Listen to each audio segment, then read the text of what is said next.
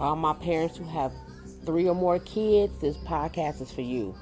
For all my parents who got one kid, don't get on this podcast because you're not gonna understand and you're not gonna get the jokes and you're gonna be upset and it's gonna be you're gonna be offended.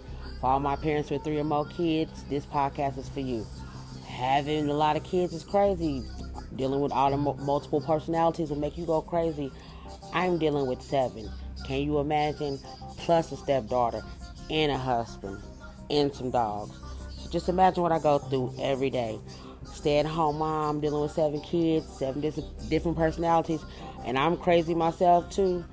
Join me as I go through life dealing with kids and a husband and three dogs. It's gonna be crazy, it's gonna be up and down, it's gonna be crying, it's gonna be laughing, it's gonna be fun.